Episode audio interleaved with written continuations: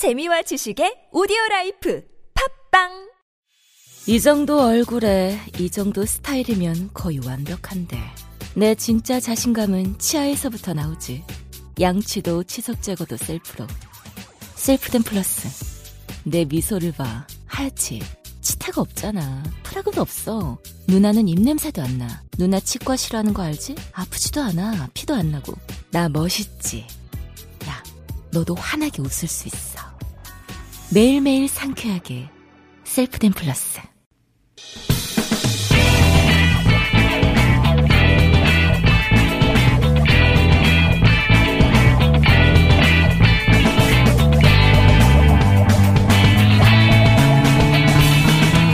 김어준의 뉴스공장.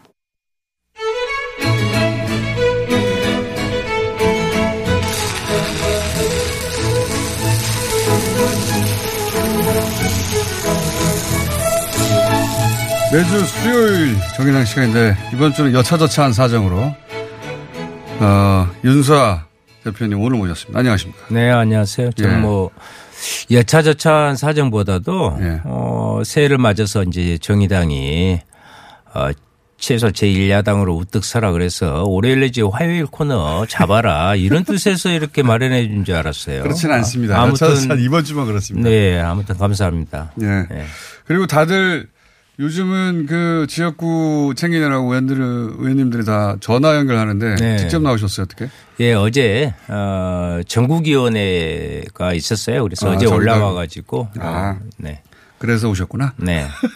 근데 이렇게 얼굴 안색이 안 좋으십니까? 아, 예. 그 청취자분들한테는 좀 죄송한 말씀인데 좀 상쾌해야 할 아침 출근길에 약간 제가 감기 기운이 상당히 심해가지고요. 예. 독감 유행이던데. 예. 그래서 목소리가 별로 좀 상큼하게 들리지 않을 수가 있다. 그래서 그 점이 그건 규리 씨에게 위안 받으시고요. 제 상큼한 목소리는 뉴스공장 다음 시간에. 예. 예. 어제 전국위원회에서 비례대표를 어떻게 뽑을지 규칙을 정하셨죠. 네네. 어떻게 정하셨습니까? 가장 두 가지 핵심을 말씀드리면 청년정당이라고 이야기하면서 해왔던 정의당 그리고 소수 약자들을 위한 정당을 바로 이번 선거에서 현실화 시켜내는 것을 국민에게 보이자. 그래서 20% 당선권에 청년 20% 할당 그리고 장애인 10% 할당 네. 그리고 농어민 문제가 하나 있거든요. 그래서 네. 전략명부를 두어서 농어민에 대한 것도 적극적으로 하기로 하고요. 두 번째로 말씀드린다면 비례대표지만 그동안에 당원 투표에 의해서만 됐지만 국민들이 정의당의 기대가 크니까 같이 참여하는 국민경선 참여단을 조직해서 그분들도 같이 비례 후보를 뽑는 겁니다. 그러니까 우선 기존하고 좀 틀려졌죠. 청년과 장애인 그리고 소수자를 위해서 총 50%를 배정하는 겁니까? 네네. 당선권 안에. 10번대. 예, 청년 10번대. 20% 장애인 10%. 그렇게 되어 그러면 있습니다. 10번 안에 든다? 예. 대부분. 그래서 이제 결정을 더 해야겠지만 당선권 안에 든 것으로 이렇게 배치하는 것으로 되어 있습니다. 그리고 그 비례 후보를 결정하는 것을 국민 경선으로 한다. 이제 투표를 할 때요. 그때는 전에는 당원 투표로만 당원들만 했는데 예, 30%에 한해서 일반 국민들. 일반 국민. 지금 경선단 모집하고 있습니다. 많이 좀 참여해 주십시오. 당원이 아니더라도. 예. 30%는 반영한다. 예. 그래서 그분들도 같이 비례 후보를 투표할 수 있게 하는 것입니다. 그리고 이번에 기탁금 액수를 크게 높이셨던데 그 이유는 뭡니까? 기탁금 액수를 크게 높였다기보다도요. 예. 거기는 이제 1,500만 원의 기본 소관이 기탁금이 있는 거고요. 예. 그건 기본이고. 예. 그리고 저희들이 재정이 열악하지 않습니까? 예. 그런데 이제 많은 후보들을 경선 과정을 거쳐야 됩니다. 그런데 그 경선 비용을 같이 분담해서 하자 이런 수혜자 부담은 대신 청년이나 장애인이나 이 부분은 그런 기탁금에 대해서 차별을 두고 있는 거죠. 이번에 아무래도 그 선거제도가 개편되면서 비례 후보 그 응모자들이 굉장히 많아질 것 같아서 예. 예. 그 많은 측면도 있죠. 예. 몇 명 정도 응모할 거라고 예상하고 계십니까? 정의당에서는? 글쎄요. 제가 거기 여기에서 그것까지는 정확히 계산해 드리기가 좀 어렵네요. 뭐 좀 생각 있으십니까? 네. 아, 당원이 아니시구나. 자, 그런 규칙을 어제 이제 확정한 것이죠? 네네. 확정한 것이고. 비례 위성정당으로 한국당이 비례 자유한국당이 안 되니까 미래한국당을 쓰기로 했다고 하던데. 네. 이 한국당의 비례 위성정당의 파괴력을 어떻게 정의당에서는 가늠하십니까? 글쎄요. 저는 뉴스공장에서도 여러 번 말씀드렸는데 있을 수 없는 꼼수를 부리고 있습니다. 그래서 이제 이번에는 비례와 비슷한 어감이 있는 미래라는 거의 아재 개그 수준의 예. 기억하기 좋으라고 만든 위성정당을 만든다고 그래서 저희들은 자기들이 그렇게 이야기했던 베네수엘라 같은 경우에 지금 현 정부 들어서 경제적으로 가장 뭐 실정을 하고 무능했다고 하는 곳에서 한번 했던 것입니다. 예. 그런데 그걸 따라하겠다는 것도 참 이치에 맞지 않는 거고 알바니아나 레스토 공화국이나 이런 부분에서는 대단히 정치적 후진 예. 부분인데 거기서 했다가 이미 끝난 상황을 가져와서 이걸 다시 한다는 것 자체가 국민들 없이 여기는 거다. 저는 이렇게 생각을 합니다. 그 비례위성 정당 출범 자체를 비판하시는 거죠. 예. 예. 그럼에도 불구하고 이제 출범을 시킬 것 같긴 한데 여기 대해서 어쨌든 정의당 입장에서는 그 표를 가지고 싸워야 되니까. 네네. 그 출범 자체가 꼼수라는 비판 이외에 현실적으로 어떤 전략을 갖고 계신지 아직 공개할 수 없습니까? 이 앞전에 이제 선관위에서 요건 해석을 내렸잖아요. 그런데 또 한 번의 헌재에서의 부분들을 심판을 좀 요구하고 있고요. 또 하나는 현실적으로 네. 현실적으로 이것이 되었을 때 과연 작동 가능하느냐 하는 부분은 여전히 저는 이것은 정치적 플레이지 현실화시키는 것에 닿지 못한다 이렇게 봅니다. 현실적으로 굉장히 제한적인 영향밖에 미치지 못할 것이다. 예, 오히려요. 벌써 거기 내부에서는 그런 이야기가 나오고 있습니다. 아, 좋다 만든다고 그러는데 그렇다면 이건 둘 다 망한다라는 부분이 내부에서 이미 나오고 있습니다. 그쪽의 내부에서도. 그 힘이 예. 양쪽으로 갈라지니까 오히려 망할 것이다라는 우려도 내부적으로 나오는 걸로 알고 있다. 예쁘게 그림 그리려고 하는데요. 가짜지만 그렇게 되지는 않을 거라고 봅니다. 자유한국당은 비례정당을 만들긴 만들 텐데 그게 생각대로는 잘 안 될 것이다. 네네. 당명 자체를 아예 꼼수 정당으로 이번에 합당을 하든지 어쩐지 그렇게 바꾸든지 그렇지 않으면 길이 없을 것 같아요.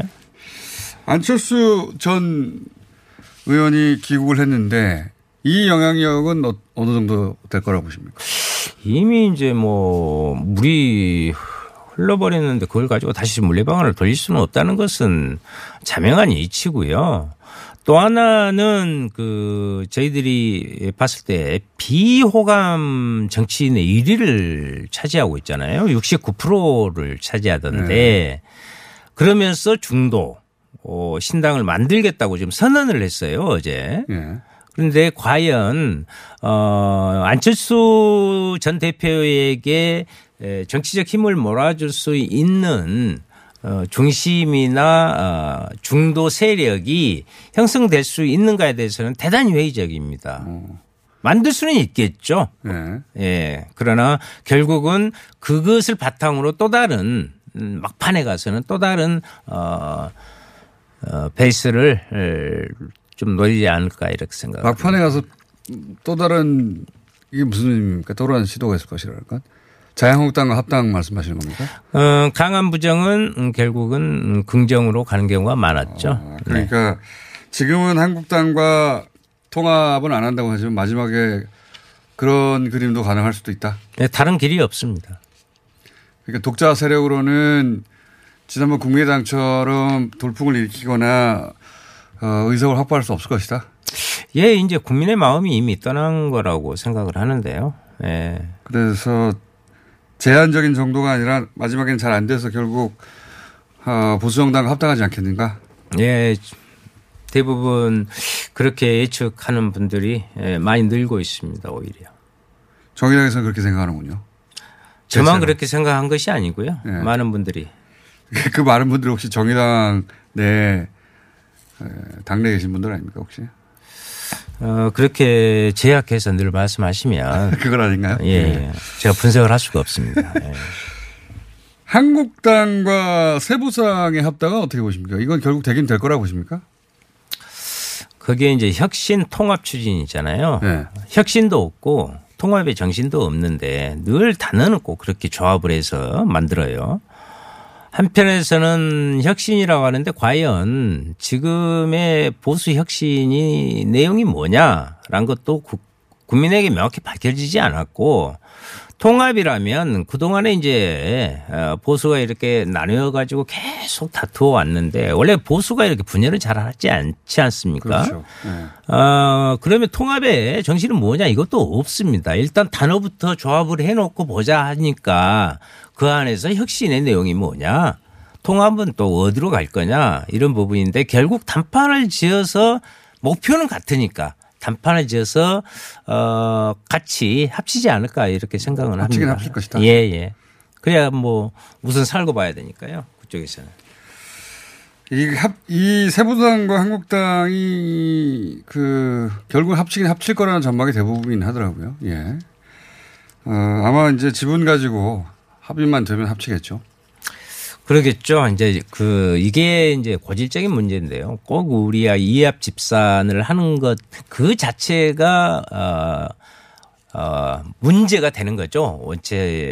원체적으로는. 그런데 거기에서 또 세력, 또 수싸움 이것에 계산을 너무 심하게 하는 것이 한국 정치의 슬픈 현실입니다. 자, 오늘.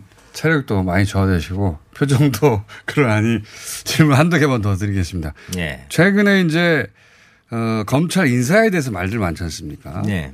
의원님은 이 검찰 인사와 관련한 공방 전반을 어떻게 평가하십니까? 이제 한쪽에서는 정권 수사를 막으려고 지금 검찰을 날리는 것이다라고 하고 한쪽에서는 조국 전 장관의 수사 결과가 없지 않느냐. 그리고 이건 정기 인사다. 뭐 이렇게. 그 프레임, 소위 이제 정권 수사를 막으려고 하는 것이라는 프레임에 대해서 말이 안 된다고 비판하는데 어떻게 보십니까? 저는 작은 것을 가지고 큰 것을 가리려고 하는 것이 검찰이 아닌가 이렇게 생각을 합니다. 왜냐면요.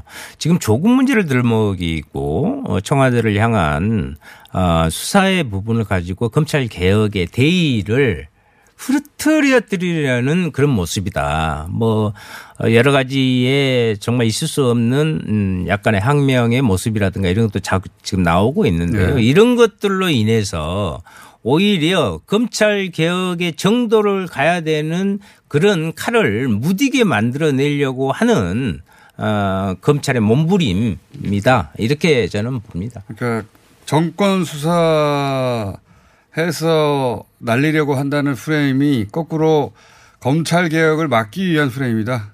예, 예. 그리고 지금까지 20여 년 동안 해내지 못했던 공수처법을 이렇게 설치를 했는데요. 공수처를 설치했는데 그간의 검찰 개혁 과정에서 봐왔던 것을 이번에는 과감하게 하지 않으면 네. 절대 그 부분은 물러나지 않습니다. 그렇기 때문에 더욱더 과감한 검찰개혁에 돌입해야 된다. 그렇게 보는 것이 국민들의 요구이기도 합니다.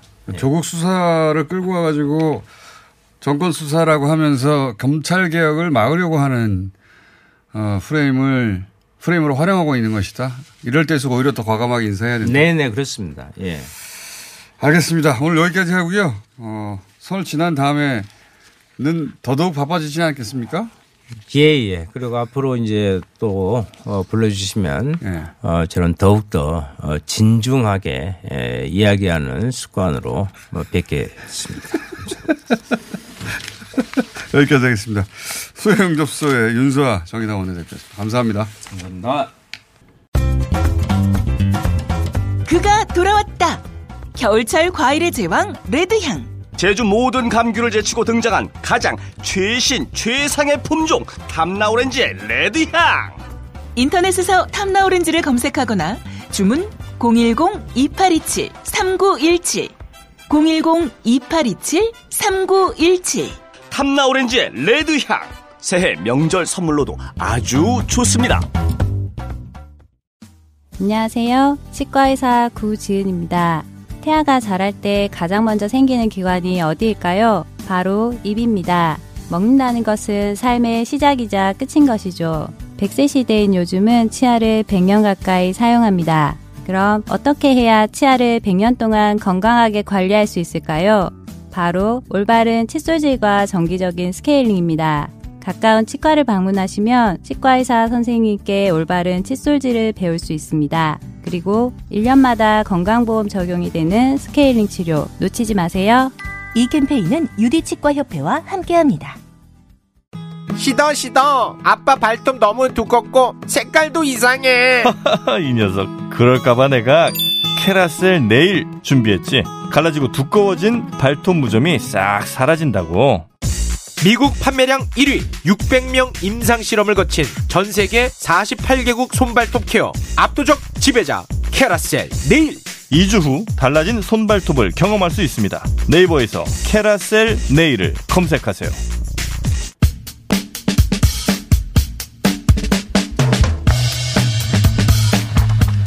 자,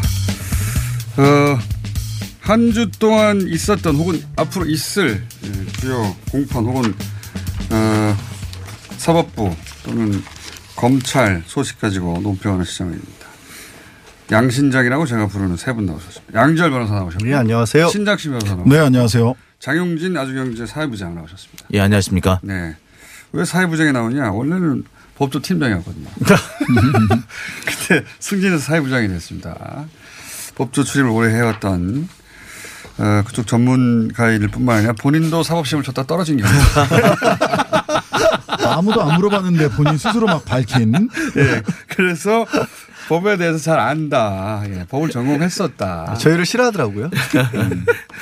자, 사건이 많습니다. 우선 사건이 많다면 공판들이 많이 중요한 공판들이 지난주에 있었고 그리고 이번 주도 있습니다. 우선 이재용 삼성전자 부회장 4차 공판이 있었어요.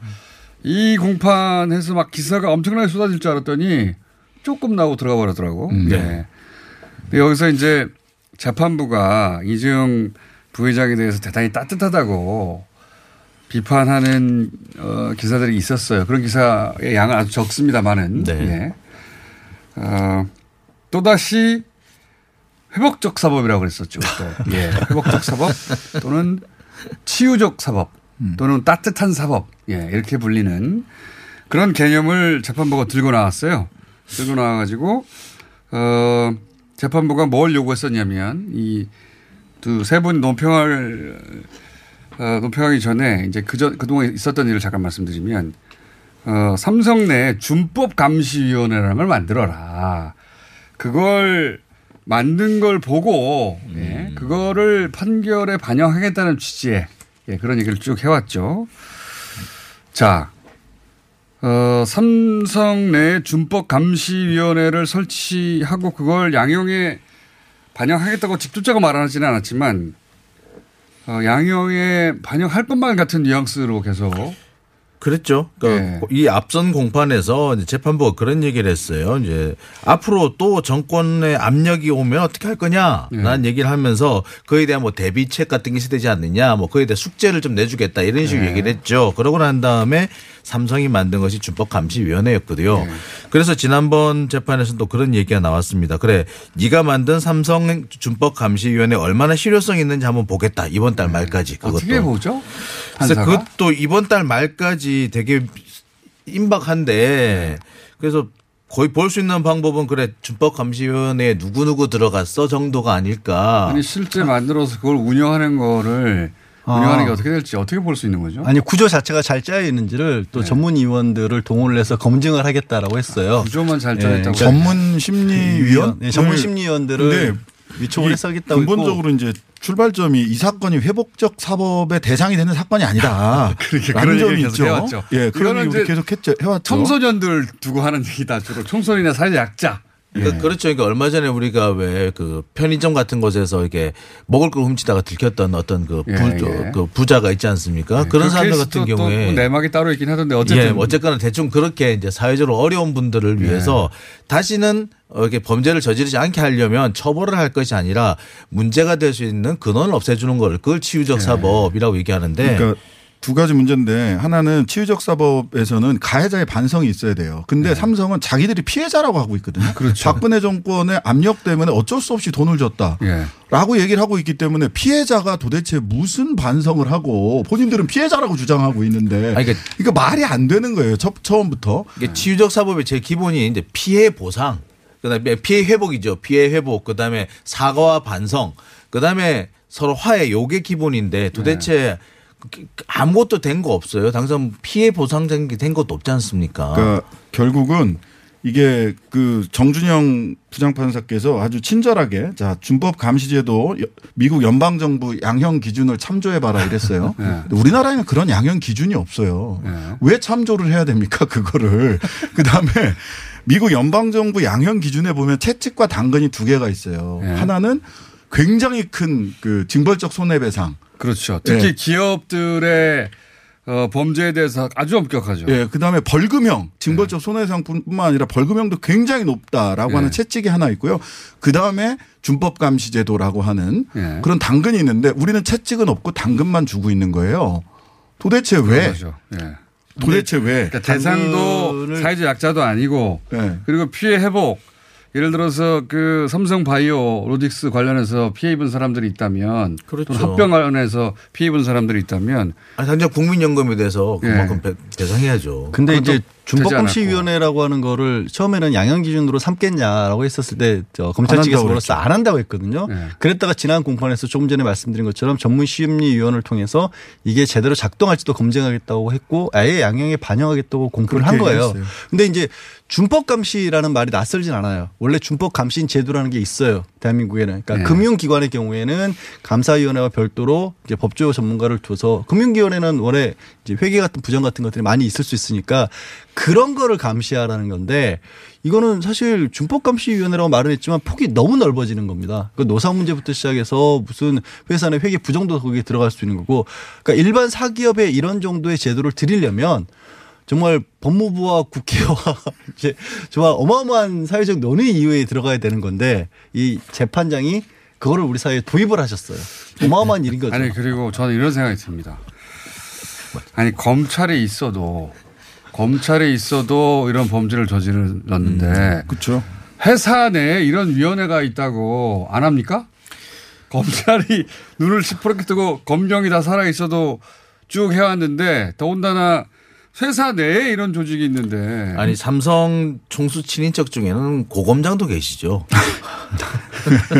그러니까 내부적으로 있을 거 다 있습니다. 그렇지만 어길 건 다 오겠어요. 그것도 사실. 어길 건 다 오겠어요. 그 사실 이병철 회장 때부터 3대에 걸쳐서 계속 반복되어 온 행동이거든요. 그래서 이게 과연 준법감시위가 생긴다고 해서 물론 감시위 계신 분들 대단히 좀 신망받는 분이긴 합니다만 글쎄요. 감시위가 그리고 예를 들어서 과거처럼 그 이재용 부회장이 대통령 만나서 무슨 말을 했는지 어떻게 합니까 자기들이. 어떻게 감시해요. 그러니까 아까 그 공장장 얘기하신 대로 수사기관도 있고요. 그다음에 또 하나는 우리 사회에서 그런 와치독 역할을 하는 언론이 있잖아요. 그런데 언론이 어떤 일이 있었냐면 2007년도에 삼성 비자금 사건 뭐 이런 거 나왔을 때 있잖아요. 2007년 2008년 이럴 때. 그 무슨 일이 있었냐면 그때 그런 단독 보도하고 했던 한겨레 신문에 2년간 광고를 안 줬어요. 아니 그러니까 저는 회사 내 이런 위원회 만든다고 양형을 그러니까 그 감형을 시켜준다는 발상 자체가 이해가 안 된다는 거죠. 외부에 두겠다는 거죠. 내부는 아니고. 그러니까 내부에는 사실은 삼성은 우리나라 로펌으로 따지면 대형 로펌 중에 하나예요. 그렇죠. 제일 사내 많아요. 변호사 수가 제일 많아서 김현장보다 많아요. 네. 그래서 스스로 변호사가 엄청나게 많죠. 그렇죠. 네. 그렇기 때문에 그렇게 따져도 이건 좀 뭔가 말이 안 되는 소리야. 앞뒤가 안 돼 보이고. 설사 이 준법감시위원회가 검찰보다 더 그 아주 엄정하게 삼성을 감시한다. 설마. 치더라도. 아니 그렇다 치더라도 앞으로. 그건 앞으로 그렇게 따는 거고. 아, 물론 그렇죠. 이미 저지른 죄에 대해서 앞으로 이런 위원회를 만들어 놓을 테니까 봐달라고 하는, 봐준다는 게 말이 됩니까? 그러니까 그 자체도 말이 안 되죠. 이미 저지른 죄는 아까 장 기자가 얘기한 것처럼 그날 공판에서 무슨 일이 있었냐면 이제 CJ 회장을 원래 증인으로 신청했는데 못 나왔잖아요. 못 나온 대신에 박근혜 전 대통령 관련 재판에서 이 수동적으로 요구해서 강압을 받았다는 신문 조서가 다 있기 때문에 그거를 제출하겠다고 변호인이 했고, 그래 버리면 무슨 일이 생기냐면 검찰 측 입장에서는 그때는 분명히 소극적으로 이 뭐 흔히 하는 말로 레이저 맞아서 했다라는 얘기가 남긴 조서만 법원에 들어가게 되는 거고, 검찰이 반대 신문할 수가 없어요. 그러니까 그런 상태에서 증거 채택을 하겠다고 해버렸고, 재판의 기술을 네. 또 한 버린 나머지 거고요. 증인들도 죄다 채택을 안 해버린 겁니다. 그러니까 이 변호인 측에서 다 철회를 했죠. 변호인 측에서 철회하면 이게 변호인 측에서 철회를 하면 좋은 건가라고 생각할 수 있는데 좋은 게 아니라 말씀드렸다시피 검찰의 반대 신문 기회를 다 뺏어버린 거예요. 그러니까 유일하게 지금 고급 기술 들어갔네요. 고급 기술. 네. 아까도 말씀드렸다시피 우리나라 양형 매뉴얼이나 양형 제도에는 플리바게닝, 그러니까 서로 거래를 할 수도 없게 돼 있고 네. 유일하게 근거를 찾는다면 아마 범죄 후의 정황. 범죄 후에 반성했느냐 예. 이런 거거든요. 근데 반성한 적이 없어요. 반성의 실체는 피해를 변제하거나 뭐 그 계속해서 뭐 그 죄를 인정하거나 이런 건데 계속 자기는 피해자라고 하고 있거든요. 예. 그러면은 범죄 후의 정황상 반성했다라고 볼 정황이 없고 그냥 준법 앞으로 잘할게요. 그럼 도둑질 하고 나서 앞으로 안 할게요. 라는 얘기만 하면 피해 변제 없이도 양형할 수 있는 거냐. 저는 이거는 이 말이 안 돼. 이것 정준영 부장판사께서 우리나라 양형 기준을 새롭게 또 법 창조 행위를 하고 계시다. 그 양형 기준 창조 행위 하고 계시다. 앞으로 안 할게요라는 얘기를 믿어줄 수 있는 경우는 초범인 경우예요. 근데 지금 이미 초범이 아니거든요. 아까도 말씀드렸듯이 3대에 걸쳐서 계속 해오셨기 네. 때문에 저는 이 박영수 특검이 재판부 기피 신청해야 되는 거 아닌가 싶어요. 이 정도 되면 왜냐하면 지금 진행되는 그 재판. 어떤 뉘앙스를 보면 어쨌든 감형을 해서 수감은 안 되고 집행유예를 만들어주기 위해서 아주 할 수 있는 모든 걸 다 하고 있는 게 아니냐. 이제. 그것도 상당히 노골적으로 하시는 것 같아요. 너무 노골적이죠. 너무 노골적으로. 그럼 언론이 이거 비판해야 되는데 이 얘기를 안 하고 이 얘기를 안 하고 이 검찰에서 누구가 장례식장에 갔다가 욕을 한마디 했더니 막 이게 단독이 돼가지고 다 뒤집고 있어요 기사를. 참 그게 요새는 제가 어제 그런 말을 했는데 이제 검사 술주정이 단독이면 조금 있으면은 그 구토 단독도 나오겠다 뭐 이런 얘기까지 했는데요. 이게 이제 보면은 대단히 그 좀 의도성이 있는 것 같습니다. 의도성이 있어. 예, 이게 잠깐만 이 정황 자체를 모르는 분을 위해서 또 짧게 정리하면 그 검찰 관계자 장인의 장례식이 있었다고 합니다. 한 검찰 관계자의 검사겠죠, 당연히. 근데 그 자리에서 이제 다들 그 검찰 고위 간부들이 모였는데 거기 이제 반부패 부장 새로 부임한 심재철 부장에게 이 심재철 부장은 그 직전에 동부지검장 남부지검장이었는데 유재석권에 대해서 이것은 법리적으로 무혐의가 맞다라고 주장을 했었나 봐요. 근데 이제 이렇게 새로 반부패 부장이 되고 나서 장례식장에 이제 간부들이 모였는데 그 자리에서 선임 연구관 누구라고요? 예, 양석조 검사가 아니 그게 왜 무혐의냐, 예? 무혐의냐고 항변을 했고 그걸 옆에 있던 기자들이 들었겠죠. 네. 예, 거기 왜냐하면 검찰 고위 간부들이 다 온다고 하니 윤석열 총장부터. 간부들이 다 온다고 하니 법조 출입 기자들이 갔겠죠. 아무래도. 그리고 그 얘기를 듣고 나서 단독을 낸 거예요. 단독. 조국이 왜 무혐의냐라고 항변. 이렇게 기사를 낸 겁니다. 근데 참 되게 이상한 게요. 아까 얘기했다시피 조국 전 장관 이미 불구속 기소가 됐어요. 네. 그러니까 무혐의란 얘기 자체가 나올 수가 없는 상황이에요. 네. 그러니까 지금 정리하신 것처럼 과거에. 그런 견해를 냈다. 과거의 네. 의견에 대해서 거기에 대해서 이제 기사 제목은 네가 검사냐라고 네. 했다는 건데 네. 좀 상황이 좀 이해가 안 가는 게 이미 기소가 된 상황이면 거기서 다시 무혐의로 돌릴 수는 없는 거잖아요. 그렇죠. 그러니까 네. 이미 정리가 끝난 과거의 의견을 들어서 새로운 직속 상관에게 그걸 가지고 고성을 질렀다. 그리고 그게 이제 다 들릴, 기사에 따르면 다 들릴 정도였다. 이건 뭘까요? 다 들릴 정도라기보다 들으라고 한 얘기죠. 뭐 의도적 도발이죠. 장용진 기자 표현은 그래서 술주정이다 이것은. 아이, 술주정을 빙자해서 네. 이제 의도적인 정치적인 어떤 노림수가 있었다라고 보는 것 같아요. 그 노림수가 뭡니까? 법무부 인사하지 말라고? 지금 보면은 순차적으로 덤벼들고 있어요. 아시다시피 송경호 그 3차장이 네. 그 이석윤 그 중앙지검장을 들이받았다는 그런 소식이 네. 있었고, 그다음에 이번에 양석조 기획관, 이제 옛날 같은 수사기획관이에요. 대검 수사기획관이 네. 대검 반부패부장과 대검 중수부장을 들이받은 거거든요. 네. 그러니까 바로 각각 보면은 바로 직속 상관을 들이받고 있어요. 그러니까 아마 네. 다음 차례는 뭐 신자용 1차장 검사일 것이다. 뭐 이런 얘기까지 나오고 있는데, 이 세 분의 공통점이 뭐냐면은 바로 그 윤석열 검찰총장의 친위 부대로 부르는 사람이죠. 아, 그러니까 바로 박영수 특검 시절부터 같이 몰려다니는 사람인데, 그래서 뭐 그냥 소문입니다만, 농담 삼아 나오는 소문입니다만, 이번 사태의 가장 큰 배경에는 결국에 박영수 특검이 있는 거 아니냐라는 말이 나올 정도로 이게 뭔가 사실 의도적이다. 조직적으로 움직인다라는 그런 지적이 있습니다. 그러니까 뭐 의도적 들이받기고 망신주기의 시작이다. 그리고 노림수는 그 법무부 인사. 더 이상 인사하지 말라. 네, 더 이상 아닐까? 인사하지 말라라는 그러니까 거고. 요 앞에 법무부 인사에 대한 불만을 이런 식으로 표현하면 그게 이제 기자들 모인 데서 꼭 표현해요. 네. 그러면 기자들이 단독을 내고 그래서 그 검찰 내부가 이 일로 인해서 지금 바깥 뒤집혔다는 식의 겁난 기사 막 나오고, 겁난 안 일어났는데 겁난 기사 나오고, 그런 다음에 그 이제 곧 있을 인사, 두 번째 인사에 대해서 그러니 인사하지 말라. 그런 메시지이겠죠. 기자들도 보면은 뭐 말 그대로 기자들이 있었던 게 아니라 특정 기자만 있었던 것으로 보여요. 이런 말을 할 예정이니 불렀다는 겁니까? 제가 볼 때는 상당히 의도적이에요. 그러니까 그런 의심을 하는 근거가 있습니까? 아니, 그러니까 보면은 뻔한 기자가 뻔한 기사를 썼거든요. 본인이.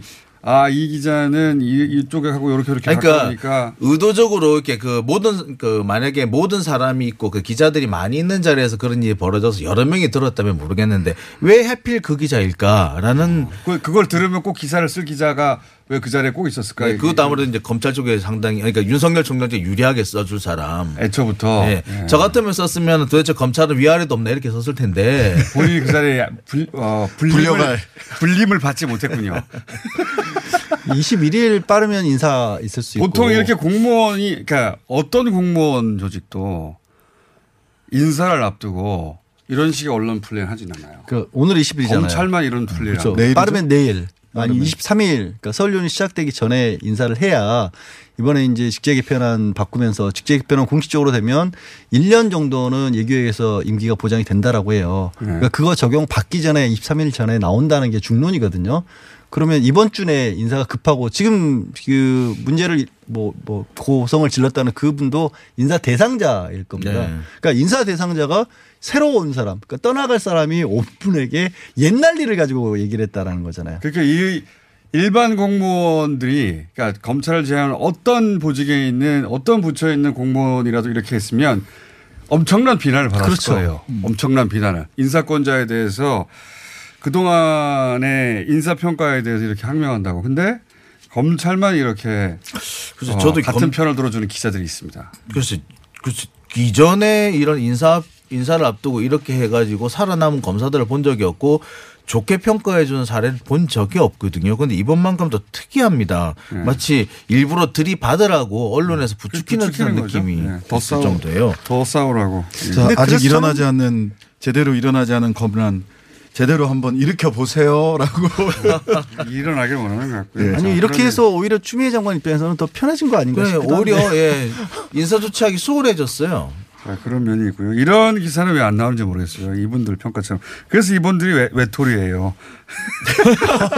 아니 왜 그러세요? 자, 김성태 의원의 1심 무죄에 대해서 왜 무죄지라고 하는 분들이 있는데 법리적으로 해설 좀 해주세요. 네. 이게 뭐 예를 들면 이런 거예요.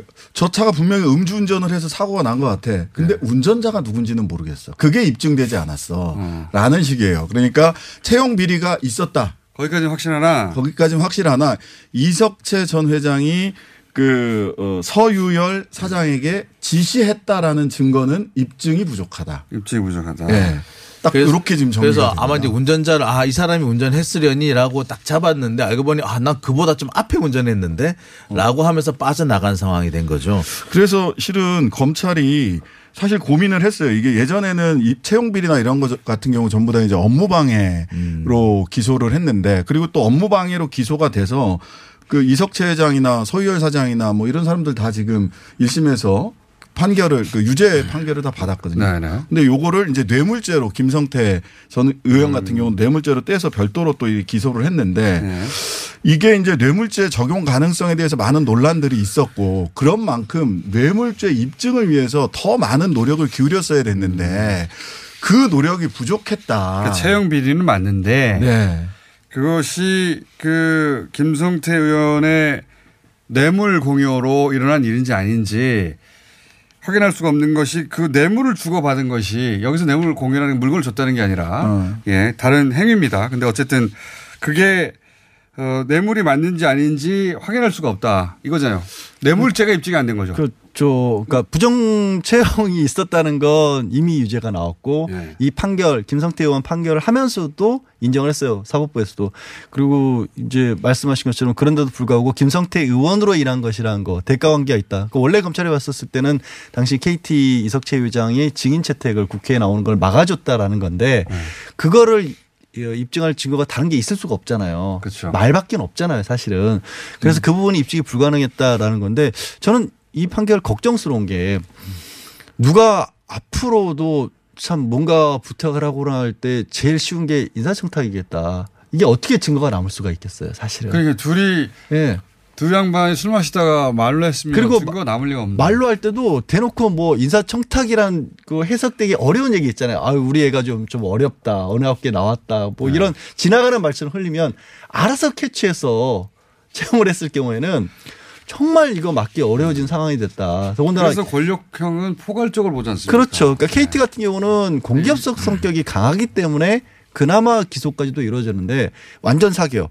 그 채용 자체가 우리 마음이다라는 것에 대해서는 앞으로는 이 검찰에서도 이거는 막기가 참 어려워질 것 같아요. 이 사례가 나와서. 이 포괄적이란 말씀을 해주셨기 때문에 제가 덧붙이면 그래요. 보통 이게 뇌물이라는 게 사실 한 건만 주고 한 건만 받는 경우는 잘 없어요. 그렇죠. 꾸준한 어떤 일정한 관계 속에서 나오는 거거든요. 네. 관리. 네. 평상시 그러니까 관리. 사실 검찰에서도 이 부분. 이 두 KT와 김성태 의원 사이에 꾸준히 주고받는 관계 서로 도움을 주고받는 관계가 이어왔었다라는 걸 입증하고 그 와중에서 이런 일이 있었다고 했었어야 될 것 같은데 그런 것보다는 조금 그런 부분에는 조금 게을르지 않았느냐. 그래서 조금 안 좋게 생각하면은 검찰이 다소간에 뭐 일부러 좀 무리하고 무리해놓고서 좀 입증에 좀 부족하지 않았냐. 뭐 대놓고 말하자면은 저좀 결국 봐주기 기소 아니냐. 봐주기가 아니 뭐 봐주기 네. 공소 유지가 아니었냐. 결국 이제 2009년에 그 이석채 서유열 사장하고 김성태 의원이 일식집에서 술을 먹었느냐, 2011년에 술을 먹었느냐 맞아요. 여기로 좁혀져 버렸어요.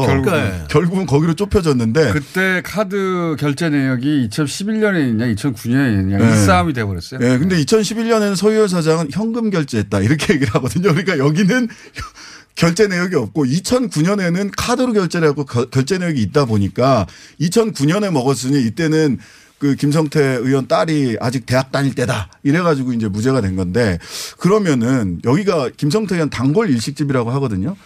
일식집 사장님 증인으로 불렀는지 또 부를 계획이 있는지 어떻게 기억합니까 그때? 그러니까 자주 왔는지 10년 전인데 그때 현금으로 했는지 어떻게 기억해요? 그러니까 그게 또. 조금 전에 이제 신 변호사님이 또 빠져나갈 법을 하나 더 알려주셨네요. 앞으로는 그런 자리는 현금으로 무조건 결제하는 거. 그러니까 앞으로 이렇게 될까 봐 저는 걱정인 거고. 말로 하고 현금 결제한 다음에 지나가 버리면 아무것도 안 남아요. 방법이 없다. 그러니까 저기서 제가 막을 방법은 그 일식집에 그다음에 그 매출 장부를 쫙 가져와 가지고 언제였고 어중에 하루였다 이러고 해야 된다고. 1분밖에 안 남아 가지고. 네. 김경수 지사 2심 선고가 21일. 내일이에요. 내일입니다. 예. 어떻게 전망하십니까? 짧게 한마디씩만 끝내야 될 것 같습니다. 1심은 전부 다 보인다가 81회 반복된 보인다 판결, 심증 판결입니다. 2심에서는 그 심증을 뒤집을 수 있는 구체적인 입증 노력을 변호인 측에서 했기 때문에 1심 판결이 뒤집어질 가능성이 더 높다 이렇게 보입니다. 여기서 보인다는 것은 증거가 없으니까 심증으로 판사가 이렇게 보인다 이렇게 한 게 80회가 넘는다 판결문에. 그래서 예. 보인다 판결문으로 보이거든요. 분리거든요. 저는 네. 전제 조건이 이 사건도 다른 사건들도 비슷한데 그때 과연 문재인 당시 후보가 그런 일이 필요한 상황이었냐. 그리고 이제 두 개 전에 컴퓨터 업무 방해와 공직선법 위반인데 그런 일이 필요한 상황이었고 이익을 봐서 그다음에 또 필요했다라는 건데 그때가 그런 정도의 상황이었을까요? 그러니까 이게 전제 조건 자체가 안 맞아 보여요. 압도적으로 유리한 상황이었는데, 네, 그렇죠. 뭐 유리할 필요가 뭐가 있으냐는 얘기죠. 그러니까 저는 이제 가장 핵심적인 건 이것이 남았습니다. 법리가 아니라 정치적 고려만 좀 피해졌으면 좋겠다. 정치적 고려만 없다면 좋은 결과가 나오지 않을까 생각합니다. 여기까지 하겠습니다. 내일 뵙겠습니다. 안녕. 안녕.